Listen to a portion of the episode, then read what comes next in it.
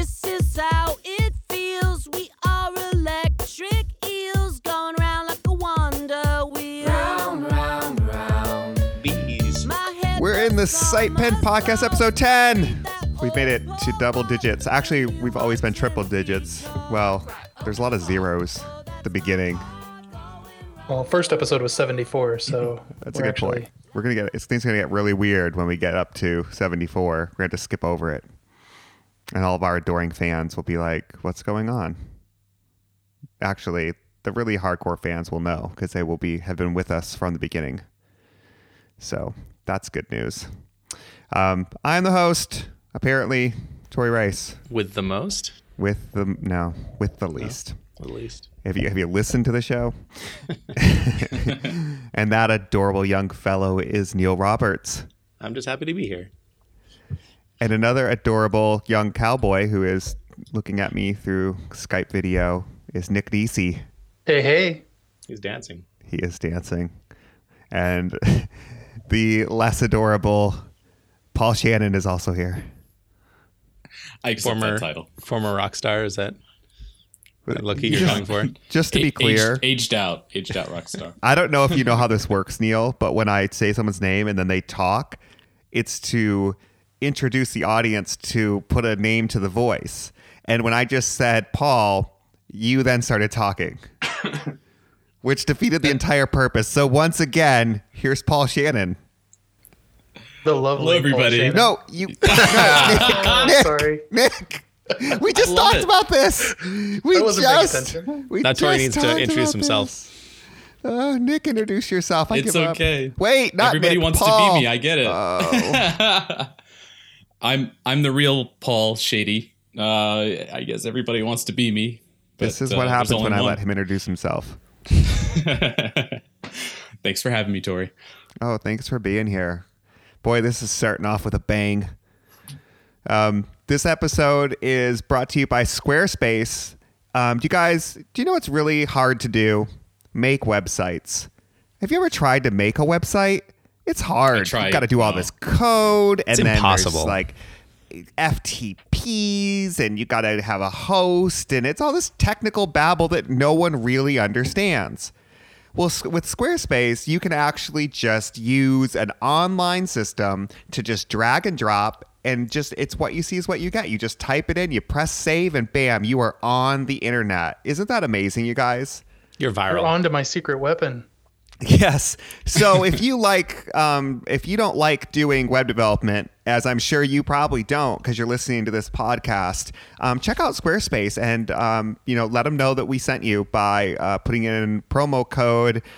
Um, I don't like JavaScript. There's a I think apostrophe. parodies. I think don't. parodies are supposed to be like really funny and not sad. That wasn't Not a parody. believable. Wait, that wasn't a parody. difference? They, they sponsored the That show. was- like they gave us money. Well, actually, yeah? I'm sorry. I gave them money as part of a settlement for parodying their preemptive parodying. Fair So, use. How's that FanDuel suit coming along? You know, once they get that settled and we can get our payout money, like that's the thing is I gambled all of our money from them. Um, I thought you were talking about the suit that Tori made that says FanDuel in, in No, no, yeah, big that's stitching what across the back. It is, it is. No, he's talking. Yeah, I had that suit and I took it to one of their big events, and uh, I gambled all of the money that they were going to give us. Uh, so it was uh, f- it was uh, forty two dollars and seventy seven cents, and I put it all on. Um, Aaron Rodgers to really come through there in the playoffs, and it, it just it didn't was pan out. yeah. yeah. And then I took the remaining, it was a 50 50 game, so I had a little bit left, and then I put it all on Peyton Manning to throw four touchdowns in the Super Bowl. Um, so we, we're out of money. Actually, this podcast is broke, which is why I went to Squarespace. Um, so, anyways, why don't somebody talk about something that's actually interesting to the people listening? Hello, people listening. Thank you for listening. Nick, Hey, what are you going to tell us about today? I wanted to talk about the spread operator. I'm not sure if we've covered that much here, but it's something new to the language, and it's pretty awesome, actually. Um, so the spread operator is the ellipsis in front of a variable name uh, inside of a either a function or inside of a, a function call or inside of a uh, array, and it takes uh, and the variable name itself is an array or array like object, I think, and it takes that array and spreads it out into arguments that can then be passed to that function or into that other array.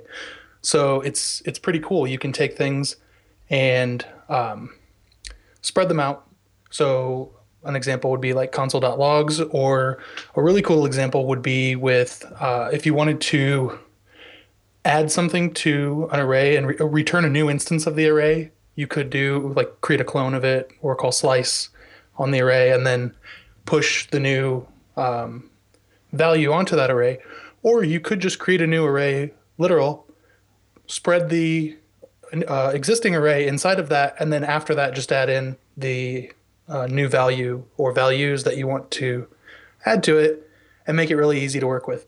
Now, that's pretty cool on its own um, because that kind of makes it really easy to do things where you don't want to mutate the existing array, you just want to create a new one and return it. It's a really short syntax to do that. But there's also, um, I think, with a plugin in Babel right now, if you add in the transform object rest spread. We all, we all know plugin. how much we love the JavaScript plugins. Yeah. Well, yeah, I, I was using, trying to get this to work forever, and I That couldn't figure it out. That yeah. sense.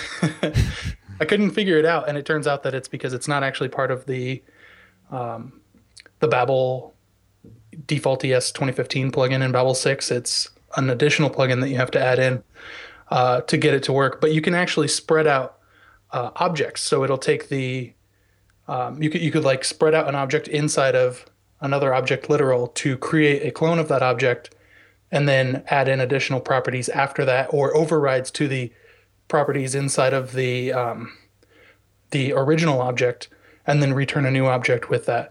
So that could be where you a great example of that would be where you want to have uh, an options object and that's passed in by the user or uh, passed into the function and then you want to use something to mix in the defaults with that so that you have default values and the overrides that the user provides well you could spread out the defaults and the user provided options and then return a new object that contains them both combined together Is that standard in ECMA 6? no which is why you have Ah, to right. plug in um, yeah Is there's it a ever proposal. gonna? Is it standard in something ever? Is it gonna be? I mean it's about as standard as you can get with a babel plugin No, I mean like, is it? Is it like a ES7. proposed? Yes, yeah, it's proposed. There's a proposal out there for it right now. Um, hopefully, it does get uh, get into JavaScript, but uh, yeah, you can use it today with that plugin in Babel. How does the transpiler deal with that? Um, I don't know. What do you mean? Like, what is it? What what's the code that it produces to do some of these things? Ooh, quiz time. Do you know? It's just magic. No, I he's, don't. so he's never looked. Put me on the spot Nick. here, Neil. I'm always curious Nick, about that stuff. Does it take care of symbols as well, Nick? Probably. Or Probably. is it just properties? Uh, good question. I don't actually know. I was just Quiz using it for a very yeah. simple thing. Um, it's like lang.mixin, you know, if, if you're Yeah. familiar with Dojo. Uh, I was using it for basically that uh, purpose. And it, it was just a single line that I had to write, and it was really fast and really easy. And that's all I did. And you called me out. I didn't get any more complicated than that. So you said it uses uh, an ellipsis character. Do you actually have to get the ellipsis character? Or can you just do dot dot dot? Dot, dot, dot. Yeah. Okay, good. Because that's kind of annoying when I found out that that's actually a character also. Yeah. Um, and you hold down the dot key on your keyboard, on your virtual keyboard on your iPhone, and then it you go up and over to the left. Well, that'll help me because I do a lot of coding on my iPhone. So Nick I'm does all his coding on the iPhone. Yeah. And if you if you write a He's- he's 139 character tweet and you want to trail off at the end, Yep. you use the ellipsis character. That's only one character. Yeah, that's a good point. I just tend to trail off in general. So You finished your sentence. I was so excited for that joke. I'll cut it out in uh in Oh, yeah, yeah. Post. Well, no, I Oh, can't. that's a 'cause you, ma- lie. you We've mentioned never it. done that. I've- We can I cut this won't. out too. I'll cut this out too. So, so Nick, with a spread operator, do you know does it cover holes? Um, Nick doesn't I- know anything about it, you guys. He used it once. no. Does I anyone out there listening know? Send us send us a, a tweet. You could tweet us at SitePen. You could tweet Nick at Nick Nisi, N I S I. You could tweet me, but I will just forward it to Nick because I don't know. Uh, at iTory. And uh, let's see, Neil, you're at Potted Meat. True. Paul Shannon, I have no idea. Yes, it does. Developer Paul. Developer It Paul. does. Okay, it does. Oh, there we go. We don't even need. Never mind. holes- Don't contact us. We have the answer already.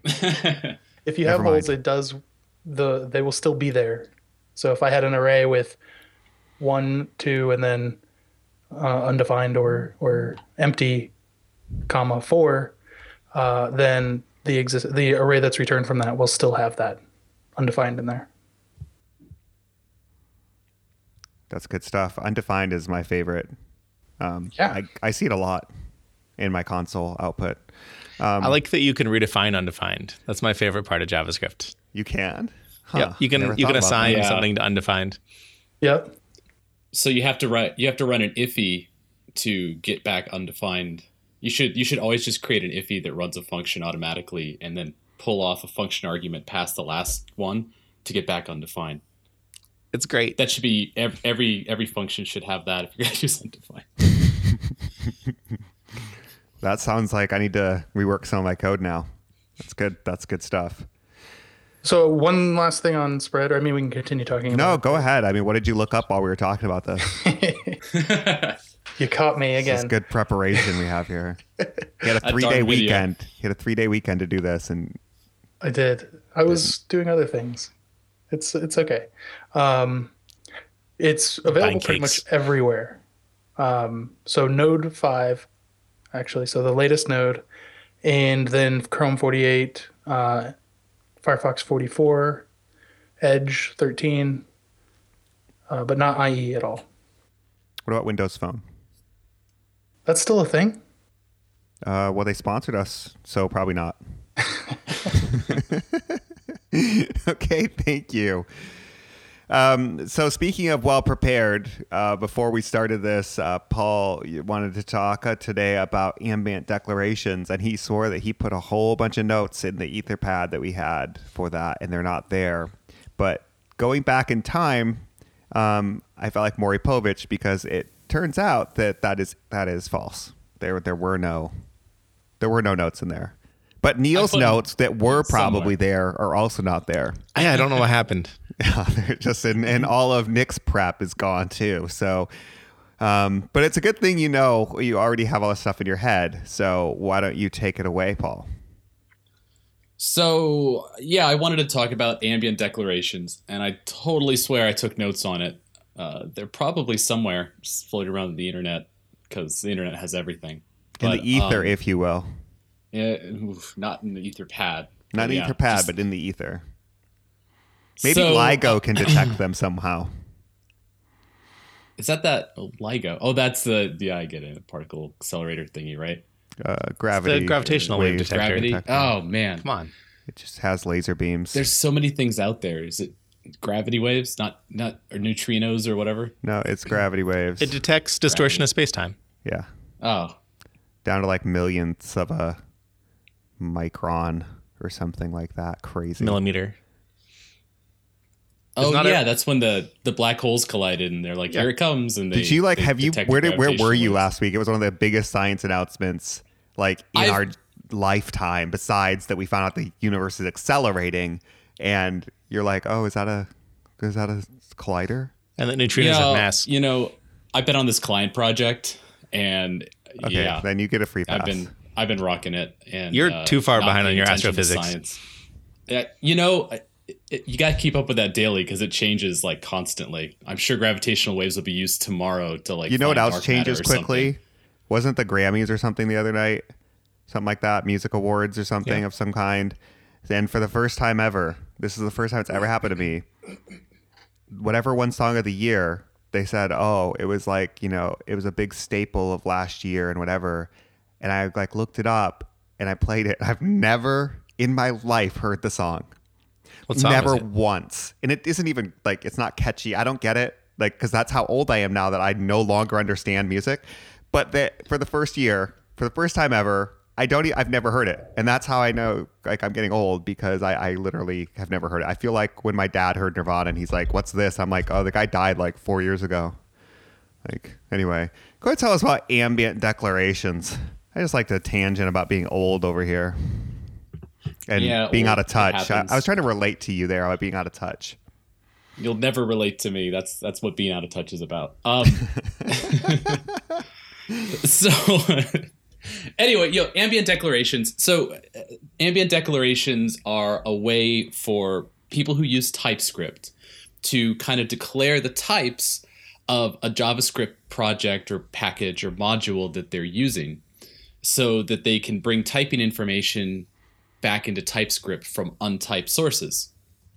So um, we were asked by one of our customers to go ahead and make ambient declarations or fill out our ambient declarations for Dojo One because they wanted Dojo One typings for their project, and um, that along with dgrid and uh, what was it, dstore, dstore, I yeah. think. Yep, dstore. Uh, they wanted us to make ambient declarations for all of them, and this is a, a really interesting topic because since um, you're working with modules that aren't part of TypeScript, you you have this unique uh, situation where you can write ambient declarations for what you're doing, but it's really difficult to write ambient declarations um, when you don't have anything to compile against or test against. So um, definitely typed, which is a big resource for these ambient declarations or typings um, recommends that when people write their ambient declarations, they go ahead and they write tests against them. And and tests aren't any formal type of tests. They just exercise the code in in the way that your ambient declaration is attempting to type your your JavaScript code. And so what you do is you take the ambient declaration that has the typings, which is um, kind of like a header file, and then you compile it using um, using TypeScript against your examples. And if it compiles, then that's considered passing to definitely type. And if it doesn't, then you got to go back and fix them. And the the problem there is there's a lot of really uh, bad dec- uh, ambient declarations there. There's tons of them, and it's really easy to do. Like it's not the developer's fault for writing bad declarations. If if you have a function that that happens to have an optional argument at the end, and you may take that optional argument and you leave out the question mark, and you actually make it required. That becomes a real pain for people that that try to use your your typings in their project because they may be using it differently than what you validated against, and uh, it's just it, it's really easy to make them quickly become um, not worth much to other people. So they're basically like jQuery plugins, is what you're trying to say. Um, The That's a or may not callback. That's a callback to a previous uh, show.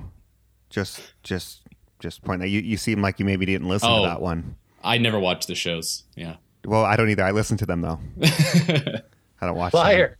He he thinks this is a call-in show that you watch on TV. Like I think he thinks he's on Conan right now. Is Conan still I on? have a studio audience. Do you guys? Do you guys not have a studio audience? Um. I can get So one. yeah, that's that's I what we think you're should do. making one uh, Under- right now, Neil, aren't you? Oh yeah. Yeah. I don't. Yeah. We'll see. Finger, fingers crossed. Fingers crossed. My kid's into JavaScript. Right. Uh, no, I'm just gonna keep derailing you. I'm I'm like Donald Trump over here. That's another love it. callback. Go ahead. No, it's okay. We'll, No, no, we'll get not a okay. studio audience. We'll get a studio audience for our hundred episode, which will be in the Bahamas. Yes. Yes, we already announced. This is true, and we're gonna have like Uh, a on we'll sell previous. tickets to it, and you can come and be part of that. The two Bahamian JavaScript developers will come watch. Aren't you one of them? Yeah. okay, go ahead. I'm sorry. I'm sorry.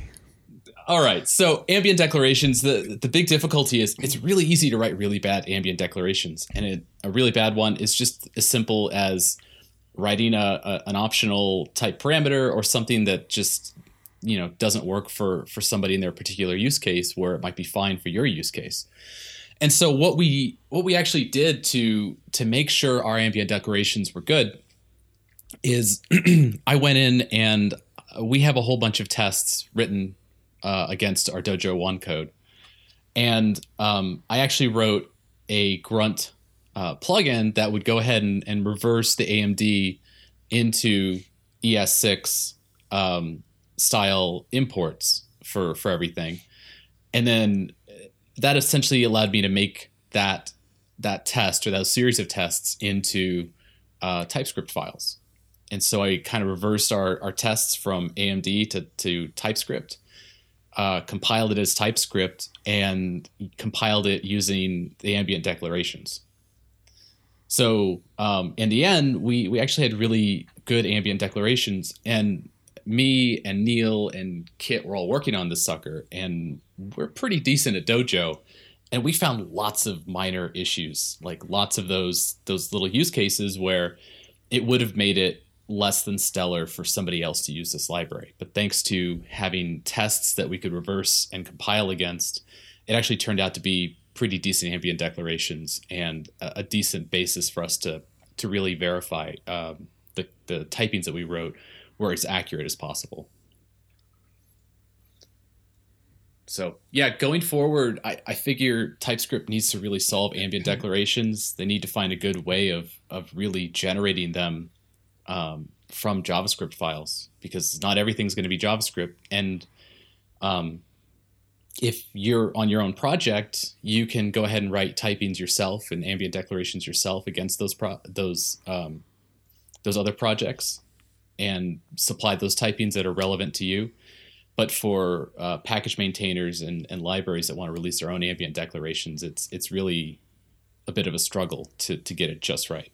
Well, even the format is is a little odd too. Like, uh, I think it kind of manifests itself in one of my least favorite things, which is that for the most part, you can sort of namespace ambient declarations um, based on what you import. Um, but if you want to, uh, for example, type a variable, you have to use basically a global value. You ha- you have to use the fully resolved path to that class. You can't just uh, like if you Im- import uh, just th- just a single class from one of the ambient declaration files. Uh, you can use you can use that the value like if you create a new instance of it and assign it to a variable, it works just fine. But if you say that a variable is a certain type, you have to use the fully resolved namespace. And that's just one of the things, but it seems yeah. it's very it's very leaky. Um, it's it's sort of a very very weird format. There, there's a few challenges. You're right. Um, one of them is uh, when you're using any kind of uh, strings to import it, like you have a package structure, uh, like AMD typically has uh, or, or almost anybody, you, are gonna you're gonna want to write um, module definitions that that link back to those strings. So you're going to declare those those strings. In our case, it's you know dojo slash um, whatever it happens to be. So when you import them in TypeScript, it'll it'll bring in those declarations. And so when we were writing them, we found it useful to separate the modules from the namespacing, and that helped a little bit. So in, in, in a case that somebody wants to bring in something and and type it directly to um, to the the namespace or or to the the um, instance of the interface, they can certainly do that without having to bring in um, the module itself. Um, some of those things help a little bit, but yeah, uh, the whole you have to use your full namespace is a bit annoying. You can use an alias that helps, but it's not a great solution either. But even the alias, the, you can't assign an alias to as a type. Like it, it doesn't treat the alias like a type, which is kind of a where I ran into a lot of problems. You have to use the fully resolved class at that point. You can create a new instance of it. It's just very the way that it the way that it differentiates between classes and prototypes uh, is very very odd uh, in terms of their typing system. And you can see uh, what's neat is that that TypeScript has uh, typings for all of its uh, object structures, which we looked at a lot to figure out how we should kind of structure things. And even there, you can kind of see some of the weird games they had to play with assigning things to the constructor variable and assigning things to the, pr- the prototype variable. uh, in order to get their ambient declaration system to work.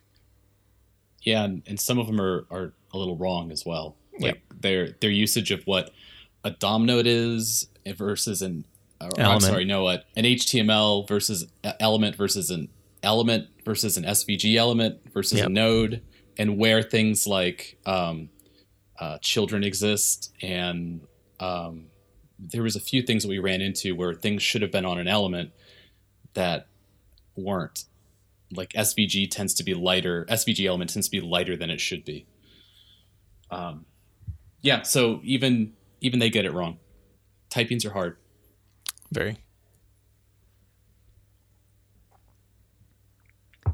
So that's all I had, Tori. Oh, thank you. Um, I was thinking of something witty to say about how hard it is to detect certain objects when they're lighter than you expect them to be. But then I thought you probably wouldn't get the joke, so I decided not to not to go. I'm a there. bit out of touch. yeah. So I was just weighing my options there. Um, This is our astrophysics shaming episode. hey, that's one of the few things you can still shame about. Um, Now I heard we detected gravity waves. In my defense, I just didn't hear uh, what device we used. I mean, to be fair though, he also just looked that up when I said it. So, like, just like Nick did when he was doing his little segment there. So, I was looking Nick, up browser compatibility. Yeah, and I was looking up email or something. Right. Nick, uh, why don't you uh, give us your bug of the week? Uh, yeah. Oh, come on. He's, he's like, wait, what? I don't. I can see it written right there. I know that you says know what you're gonna say. Did Did you lose your notes too, Nick? I did. Yeah. I don't write bugs, so it's kind of weird. Like you're forcing me to do this. Um, He, Yeah. he doesn't write them. He only fixes them. yes. Um, so I, I was using, I- I'm working in a project that has, uh, I think it's IE10 and up support. And so we, you know, we're using this really cool API on DOM nodes called class list, and it lets you easily add, remove, toggle classes uh, on that node. And it's really easy to work with. Um, there's so specifically the problem that I ran into was with the toggle method, which allows you to, if if the class is there, turn it off, if or remove it. If the class is not there, then add it, and you can in some browsers pass a second argument to it that allows you to uh, kind of do a boolean check. And if this is true then make sure that it's added. If it's false make sure that it's removed so that you don't have to do like a um, ternary statement or anything like that. You can just uh, use toggle and pass an argument to it uh, a second argument to it to force the class to either be there or not. And i spent a good 10 15 minutes wondering why it wasn't working the way that i expected it to. And it ended up being a difference between false and falsy. And so it for the toggles second method uh, second argument to actually work the argument has to be false and not falsy. So in my case i was just doing a check to see if something a property existed and it was returning undefined which normally would be fine it would just be false in in most cases but it just saw me passing undefined as the second argument. So then it was just flipping the class when I was expecting it to turn the class off. So the class was on when I expected expected it to be off. And I thought I was going crazy for a long time until I finally realized that. So I Were you working on a project with Neil? Because that could also explain why undefined wasn't working properly. I reassigned it. it was returning chicken. Undefined I equals was on this project for a while, so he probably did Yep. do that before he left. No Uh, one but noticed That's, until that's now. two things out there for the bug of the week for you people to, to be aware of. So I got around this by using my favorite bang bang operators, um, or two exclamation points to convert it to Or the operator. yes. I like saying bang. I don't know why. Um, Double excitement Yes. operator. so yeah, I just bang bang to that operator or that uh, second argument, and then everything worked just fine. Yeah, I talked about there's still things that, you know, are okay to say. This one is right on that, that line that it might not be actually. Are we still doing phrasing? We're, yeah. oh, that's good stuff. I, I love it when you find something that should work completely normally and, it, and it's not, and takes forever to fix. That's Well, this is how like, this is code. the the the triple equal stuff. I feel like it's a symptom of overuse of that. Like, I don't know, I don't know why you wouldn't let someone pass something that was falsy to that. That seems okay to me.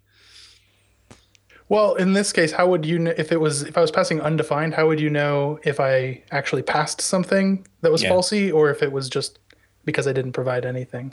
Arguments.length. What's that? Arguments.length. Yeah, that's true. Well, there you go. Bam, bang, bang. You've been JavaScripted. That's true. Oh, that's that's good. That should become our, our little catchphrase. You've just been JavaScripted. Bang, That's bang, our you've new- been JavaScripted. Bang. You've been physicsed. Okay. Uh, Nick, since you're already talking, wait, I'm talking, but you go ahead and start talking now. Um, why don't you get us to our um, our discussion segment? You know, I just realized this morning that I should probably name these segments something that has to do with code rather than just whatever random thing I came up with at the time when I'm like spotlight on. Like that was just a totally a throwaway name that I was gonna like, oh yeah, we should come up with a better name for that, and I never did because I'm I don't do things I'm supposed to, uh, or say I'm going to. And then I was like, you know, we need to come up with like a code based like, like something so we can really so people understand this is a you know a show about code. Um, so Yeah. but you know for now, That's a lesson to all developers, though, that temporary fixes last forever. yeah, this is exactly this is this is you know that you know what that's a really good point. I th- that was all just a you know this is all just a way of showing you know the real world effects an- of you know It's an object lesson. yeah it's an object lesson. Absolutely. And now that we've talked about it, and Tori's like, "Oh, um, I should change it." I think Count we just how many episodes, everyone, how long it lasts. I think we just created a new title, object lesson. Yeah, there we go. Object lesson. Okay, but for this one, um, this is going to be our ARGs section. so why don't you get into that, Nick? What are we talking about? No. Oh Uh, man, So I last had week, we notes talked- for it. oh yeah, notes for it. Yeah, last week we talked about uh, the the sad state of web development was was kind of the article that we were we were talking about a bit, but it's you know the, there's a lot of JavaScript fatigue out there. There's a lot of argu- uh, articles being written about how it's tough to get into JavaScript now. It's so complicated with everything, um, and there's things are just changing so fast. And a response to to I will- I would like to think it was to our podcast. yeah. No, this definitely was. They didn't mention it, but you know, we know. Yeah, totally. Um, there was a, a another article. There's one called JavaScript fatigue fatigue, and it's kind of talking about how people are feeling overwhelmed, but you shouldn't um, because you don't have to know everything, and that sounds crazy to me. Why would you not want to know everything? Um, but We could name some things. Yeah, I mean, What's to sum up that article, it was stop whining. yeah, and then there was another article on top of that to stop whining about whining about it, and Oh boy. yeah, This could infinite regression loop. Um, but yeah. So, what do you guys think? So, what do you think after reading this article? Do you think that our complaining about it last week was Well, since I complained the most, I guess Yeah. I could address that first. And because I like to talk over everyone, as was pointed out by someone listening to the show, um, I'll continue to not let them down. Was it your mom? It was your mom. I had it out in my car. So, why do you make me say these things? Um, man. So, I think that there's, uh, I think there's a difference a bit about people just idly complaining about it from the sense like I completely agree with the JavaScript fatigue fatigue article um, in that you really don't need to keep up and know everything and that you know that's not a problem and if that's what you're complaining about that's not an issue so stop complaining about it because yeah it's great that there's tools. It's great that they keep coming out and you don't have to use everything new. Um, I think that the big problem is though it that's terrifying because how do you know if you're like like one thing that I worry about is getting stale with things. Like you know using something for too long, getting comfortable with it, and then not wanting to learn anything else, or not or being too far behind uh, a lot of things. Like, how do you, it, especially since things are moving so fast in this in this But world? you're a like, competent developer. I mean, you're, True. you Yeah. you understand how this stuff Have you works, and I think but- that's you know, I mean, I, this is what I tell our customers when we, you know, they hire us is that you're a competent, you know, smart young individual. Nick knows Um, everything. Is what we is what I tell people. I, yeah, and, and so, you know, there's there's definitely. I- I think that if you understand how the stuff is, like it doesn't really matter, like because your ability to ramp up on something and learn it, if if it becomes necessary, like it's not like something's going to suddenly overnight take over the world and you will have missed it and everyone will suddenly know it and you don't because that's just not how this stuff works, right? Like, oh, that's what happened with Angular. yeah, I was I was kidding. yeah. So, um, Don't don't learn Angular. You'll just get asked questions in help desk. So. yeah, don't do that. Well, so that's No, but that's the kind of thing is that you know I, I don't think that I think that the idea that you have to be worried about suddenly falling behind and you know like yeah if you all you know is like how to do um, you know how to if you're like at my level where you can hack together code and make it work um, then you should probably be worried. Like if that if you're if your job is a developer I'm not my job is not to be a developer so like I'm not worried about it. But definitely if that's what your job is but you don't understand how this stuff actually works you should probably be a little worried. But complaining that there's too much stuff because you are not, you don't understand it enough to be able to catch up quickly if you need to, um, that's a, a bit silly. But what I was going to say though is that I think that, you know, my point of view on it was more that um, unnecessary, like creating all these tools unnecessarily isn't a problem in of itself, but that we're a lot of resources and time, like man hours, are being wasted on this. And that if people put it to good use, and I, of course, who's to say what good use is? But you know what I mean? Like if, if we look a band together and create stuff together instead of creating, you know, yet another framework, yet another toolkit, yet another plugin for this, um, and could work together more effectively, we could have even better tools. And you know, it's so it's not about to me. It wasn't about there being too many. It's just it's about wasting the re, the time. And it would be nice if we didn't have to if people didn't have to waste time writing it all, and if people didn't have to waste time researching it all and figuring out which one of the seven to use. You know, we could all get more stuff done faster. Sure, but and I think that one problem, like like, I agree that you can come up to speed with something. You know, I'll use a probably a real framework name, but a fake one, dumb.js. You can come up to speed with that really fast, um, but you're not. You're still not going to have the experience of, you know, how would you put together, like how would you architect an application using dumb.js, and and you know having going having you can't really do that without having built something that's reasonably large and run into the pitfalls that exist there. And I think that it's it's tough to like you know if you're looking for a job, it's it'd be tough to well, a lot of job um, descriptions talk about specific tools and you know ten years of of uh, React experience and things like that. Like it's Five years of Dojo two experience. yes, that was a real job post. So Yeah, it was Really? uh, the Dojo job 2? post said that you have to know SitePen and Dojo 2, and this was like three years ago. You had to have like five years of experience with it. I'm like, how do you know SitePen and Dojo 2? That's wonderful. I was like, I don't even think I'm qualified for this job. I know what that was about. Bryan Forbes knows SitePen. I think that's he's the only one. Yeah, he's the only one. yeah, Yeah. So uh, I think my opinion on on a lot of this is uh, everything comes back around.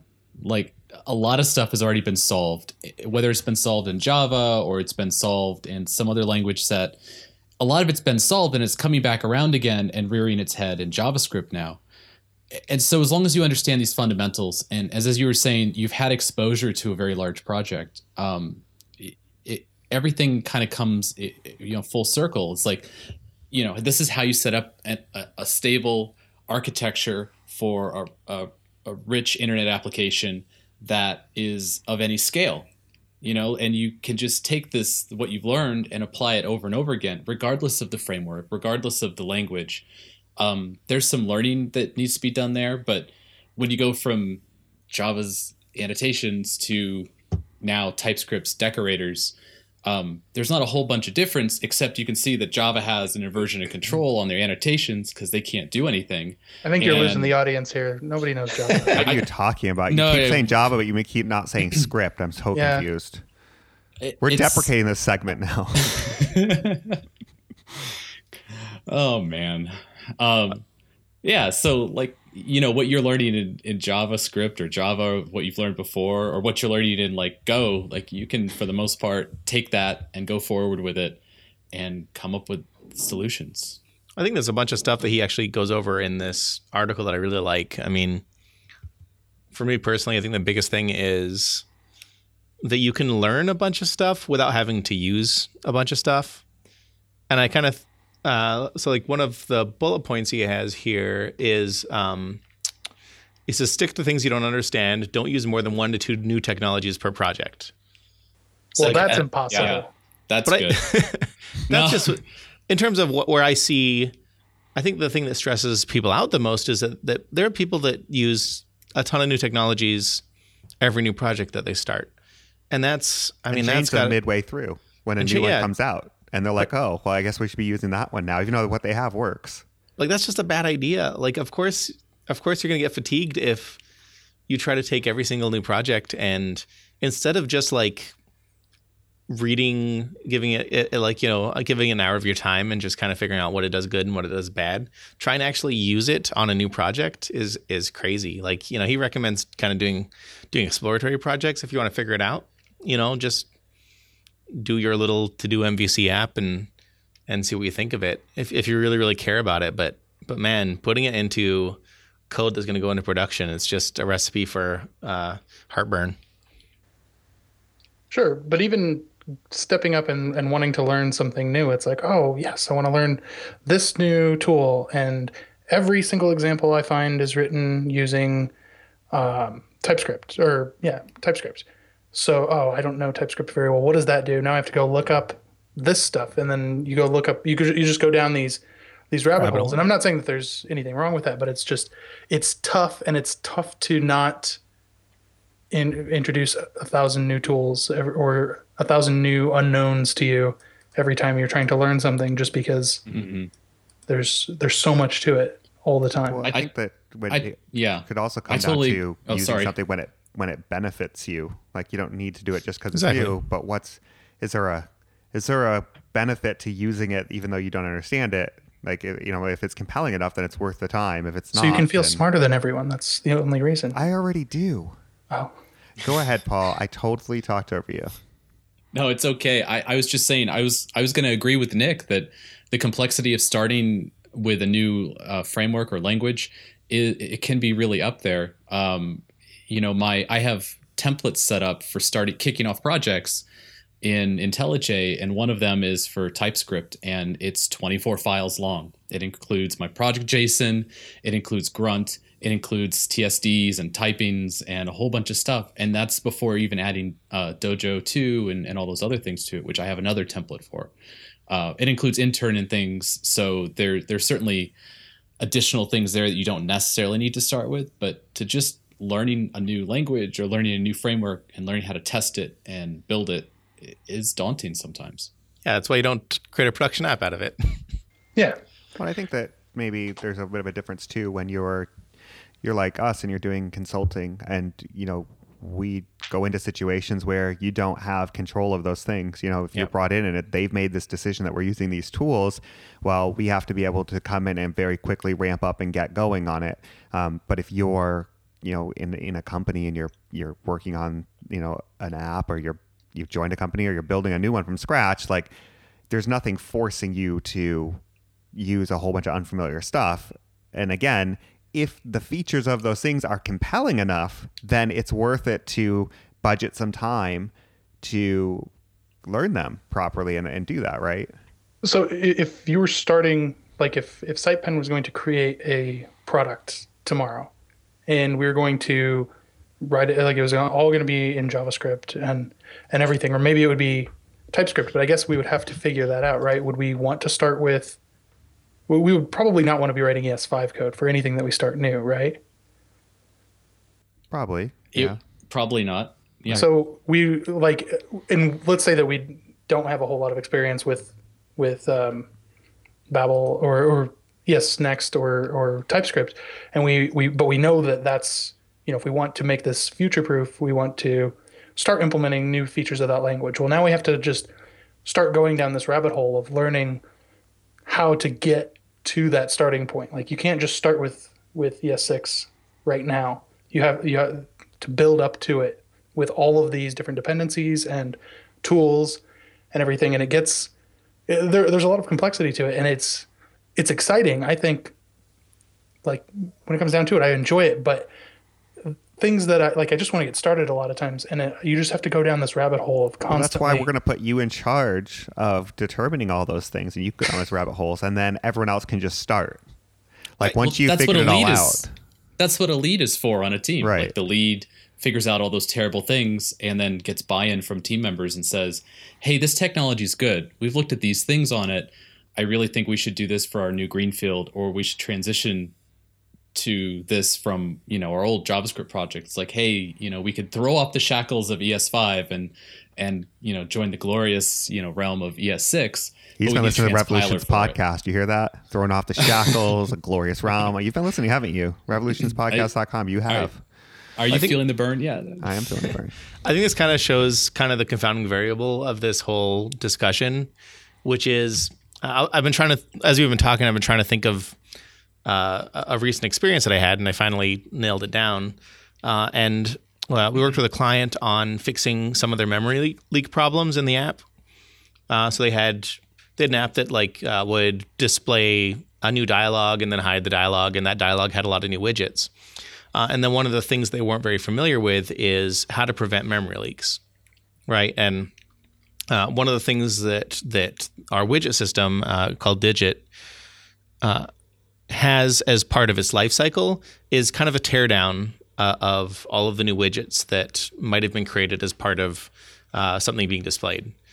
And it's one of those things where if you had uh, bought a book about Dijit and sat down and read through the whole book, there probably was a section about how to properly manage teardown of widgets, right? Um, and a lot of what people are, are doing with these new technologies is that they're not buying the book and sitting down and reading it. They're getting started and figuring out as they go. And that's, uh, I mean, I think that's what is creating a lot of the fatigue and is creating a lot of the problems that people are running into. Is that so bad though? Like if, if you have a good test It's suite not, behind it's you, not terrible. yeah. I I mean, if you have a good test suite behind you and you're really willing to write those tests, and, and you have good or decent monitoring of your application, and you get information back from what's happening in production, you can make these decisions hopefully on the fly. And I know that's not everybody. Um, you know, sometimes large clients or enterprises tend to move slower on those things, or sometimes, you know, scrappy businesses don't have the time and they want to focus on other things. But in general, you know, it really protects you. It wraps, it wraps like a little safety, uh, wraps bubble wrap around your app and uh, kind of protects you from bad things happening. I guess what I'm saying is like a little bit of upfront learning is is important for this kind of stuff. I think that there are people that get started with no upfront learning. Right? They they immediately start copying and pasting as the first step of their application. And I think that uh, that can lead to a huge source of stress. As you're trying, you're you're always acting reactively. You're not uh, ever you're not ever sitting down and planning things out based on uh, you know an hour or two of learning. Well, I guess that just goes to then though, who are the people who are the loudest about this and the most complaining about this actually um, just a really, really vocal minority. Um, you know, because it's it's exciting to I don't know share a tweet or you know an article about something that's just like you know salacious or you Well, I've know been- I've been- contrary. I've been bitten by it too. I mean, uh, one of the projects I did a couple weeks ago was uh, using Dgrid, which I haven't messed with in, in at least five years, and it took me longer than it should have um, because I took the approach of kind of thinking that I could just forge ahead uh, with with fairly minimal learning. Because you know, really, I would have had to sit down for you know eight hours to to really go through things with the level of depth that I needed to go into, which is probably about how long it took to figure things out after I messed them up to begin with. Uh, but I think I think it speaks to, like for me, that speaks to how it would have been a lot better if I had sat down and uh, really tried to have a good handle on it before I started. And I think it's some of it's hubris uh, and some of it's just wanting to get started. But I think it's something that that is is a tendency in most developers to try to forge ahead without having a really firm grasp on what you're doing. Yeah, that's definitely has my been my experience. So yeah, it's it's hard to keep that under control. You know, um, I think the part of the article is kind of uh, life advice, like things that you should write on a sticky note and put on your on your screen because everyone can fall prey to them. Yeah, and I think I was conflating two different concepts earlier with um, you're, you guys are absolutely right. If we were starting a project, you know, the lead or you you'd have you do enough research in the beginning to to get up to speed so that not everyone's wasting their time on it. And I was conflating that with the idea of me going home and trying to learn something new on my own. I have this, you know, beautiful vision of going and and trying to learn some tool and then I only have, you know, a couple hours in my free time to do that and by the time I get done with that, I've only learned a tiny bit because I had to stop and go down this rabbit hole and then go down this other rabbit hole just to get back to, you know, even if I'm following a tutorial, getting that tutorial to work sometimes. Yeah. Um, that was the case uh, with the object rest spread operator uh, in ES6. I was trying to get that to work and it totally didn't. And I spent an hour trying to figure that out. And then I realized, oh, it's just an extra Babel plugin that I had to add in. But I had to stop doing everything to learn that and then could get back down it. So it's, and, and then by that time I was exhausted and gave up anyway.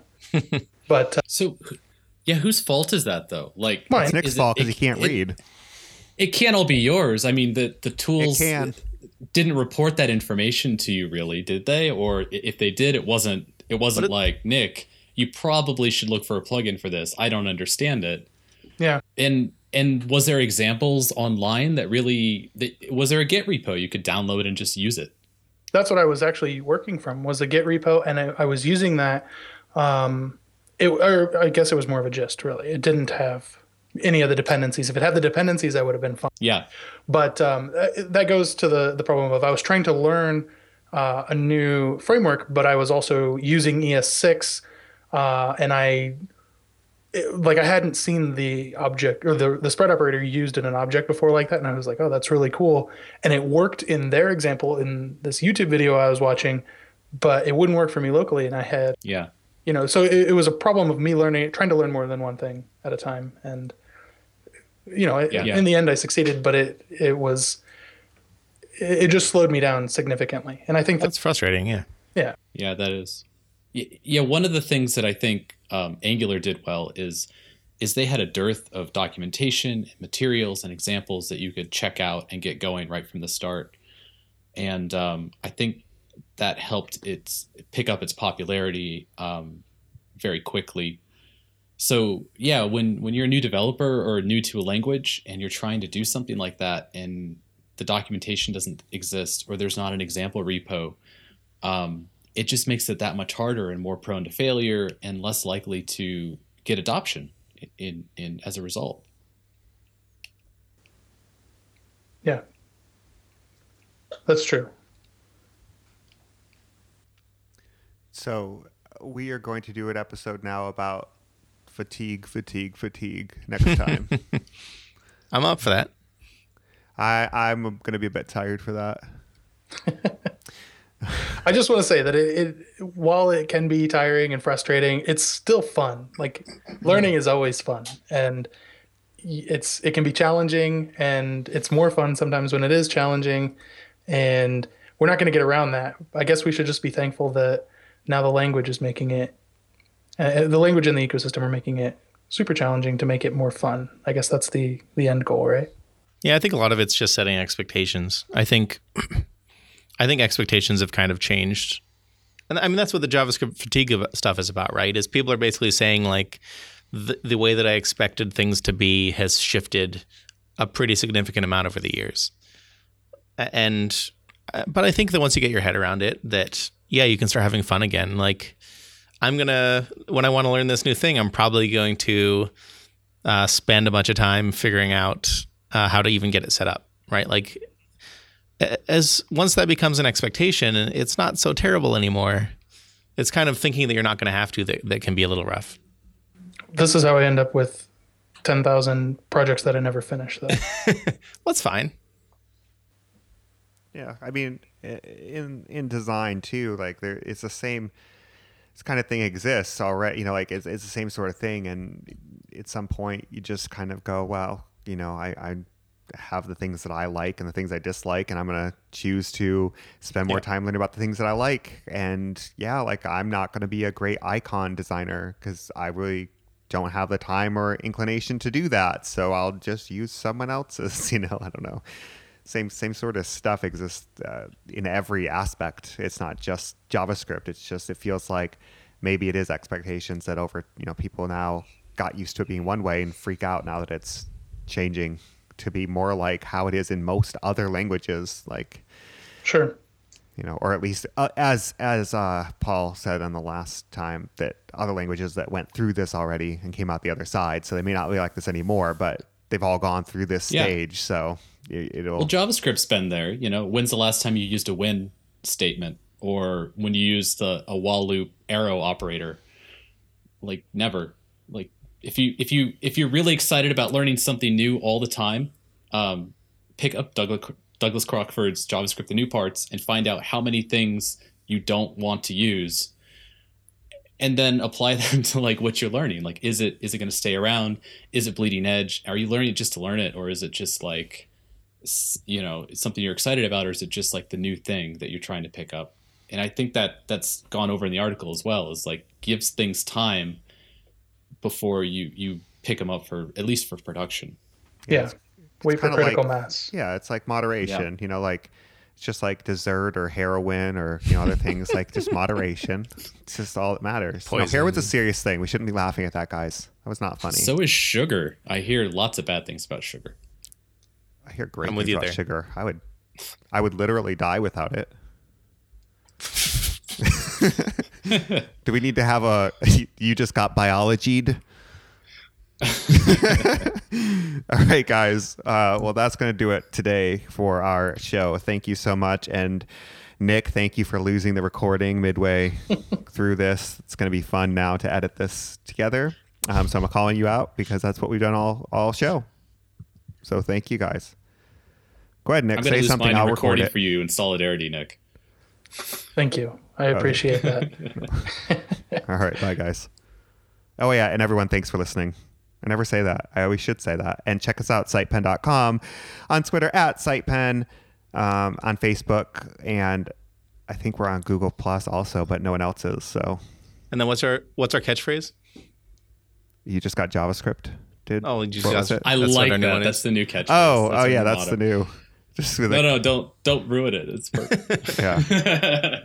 Um, Send us questions. Send Yes. us uh, topics, things that you're interested in hearing us rant about, or or things you're not interested in here. Tell us what you don't want to hear. Also, like Yeah. you could just say that too. We'll talk about them. Yeah.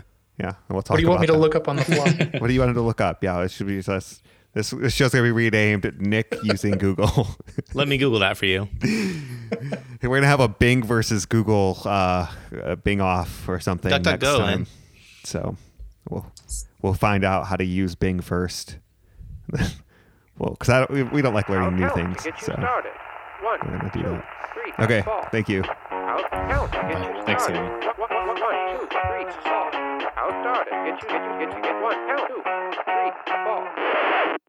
I was rolling down the window, cause I like to feel the wind blow.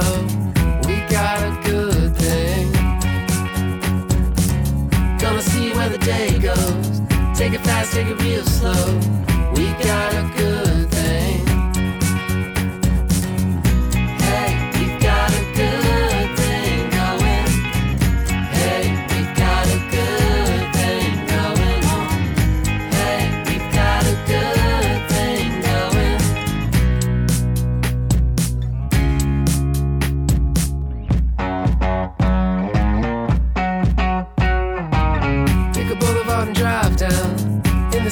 small town.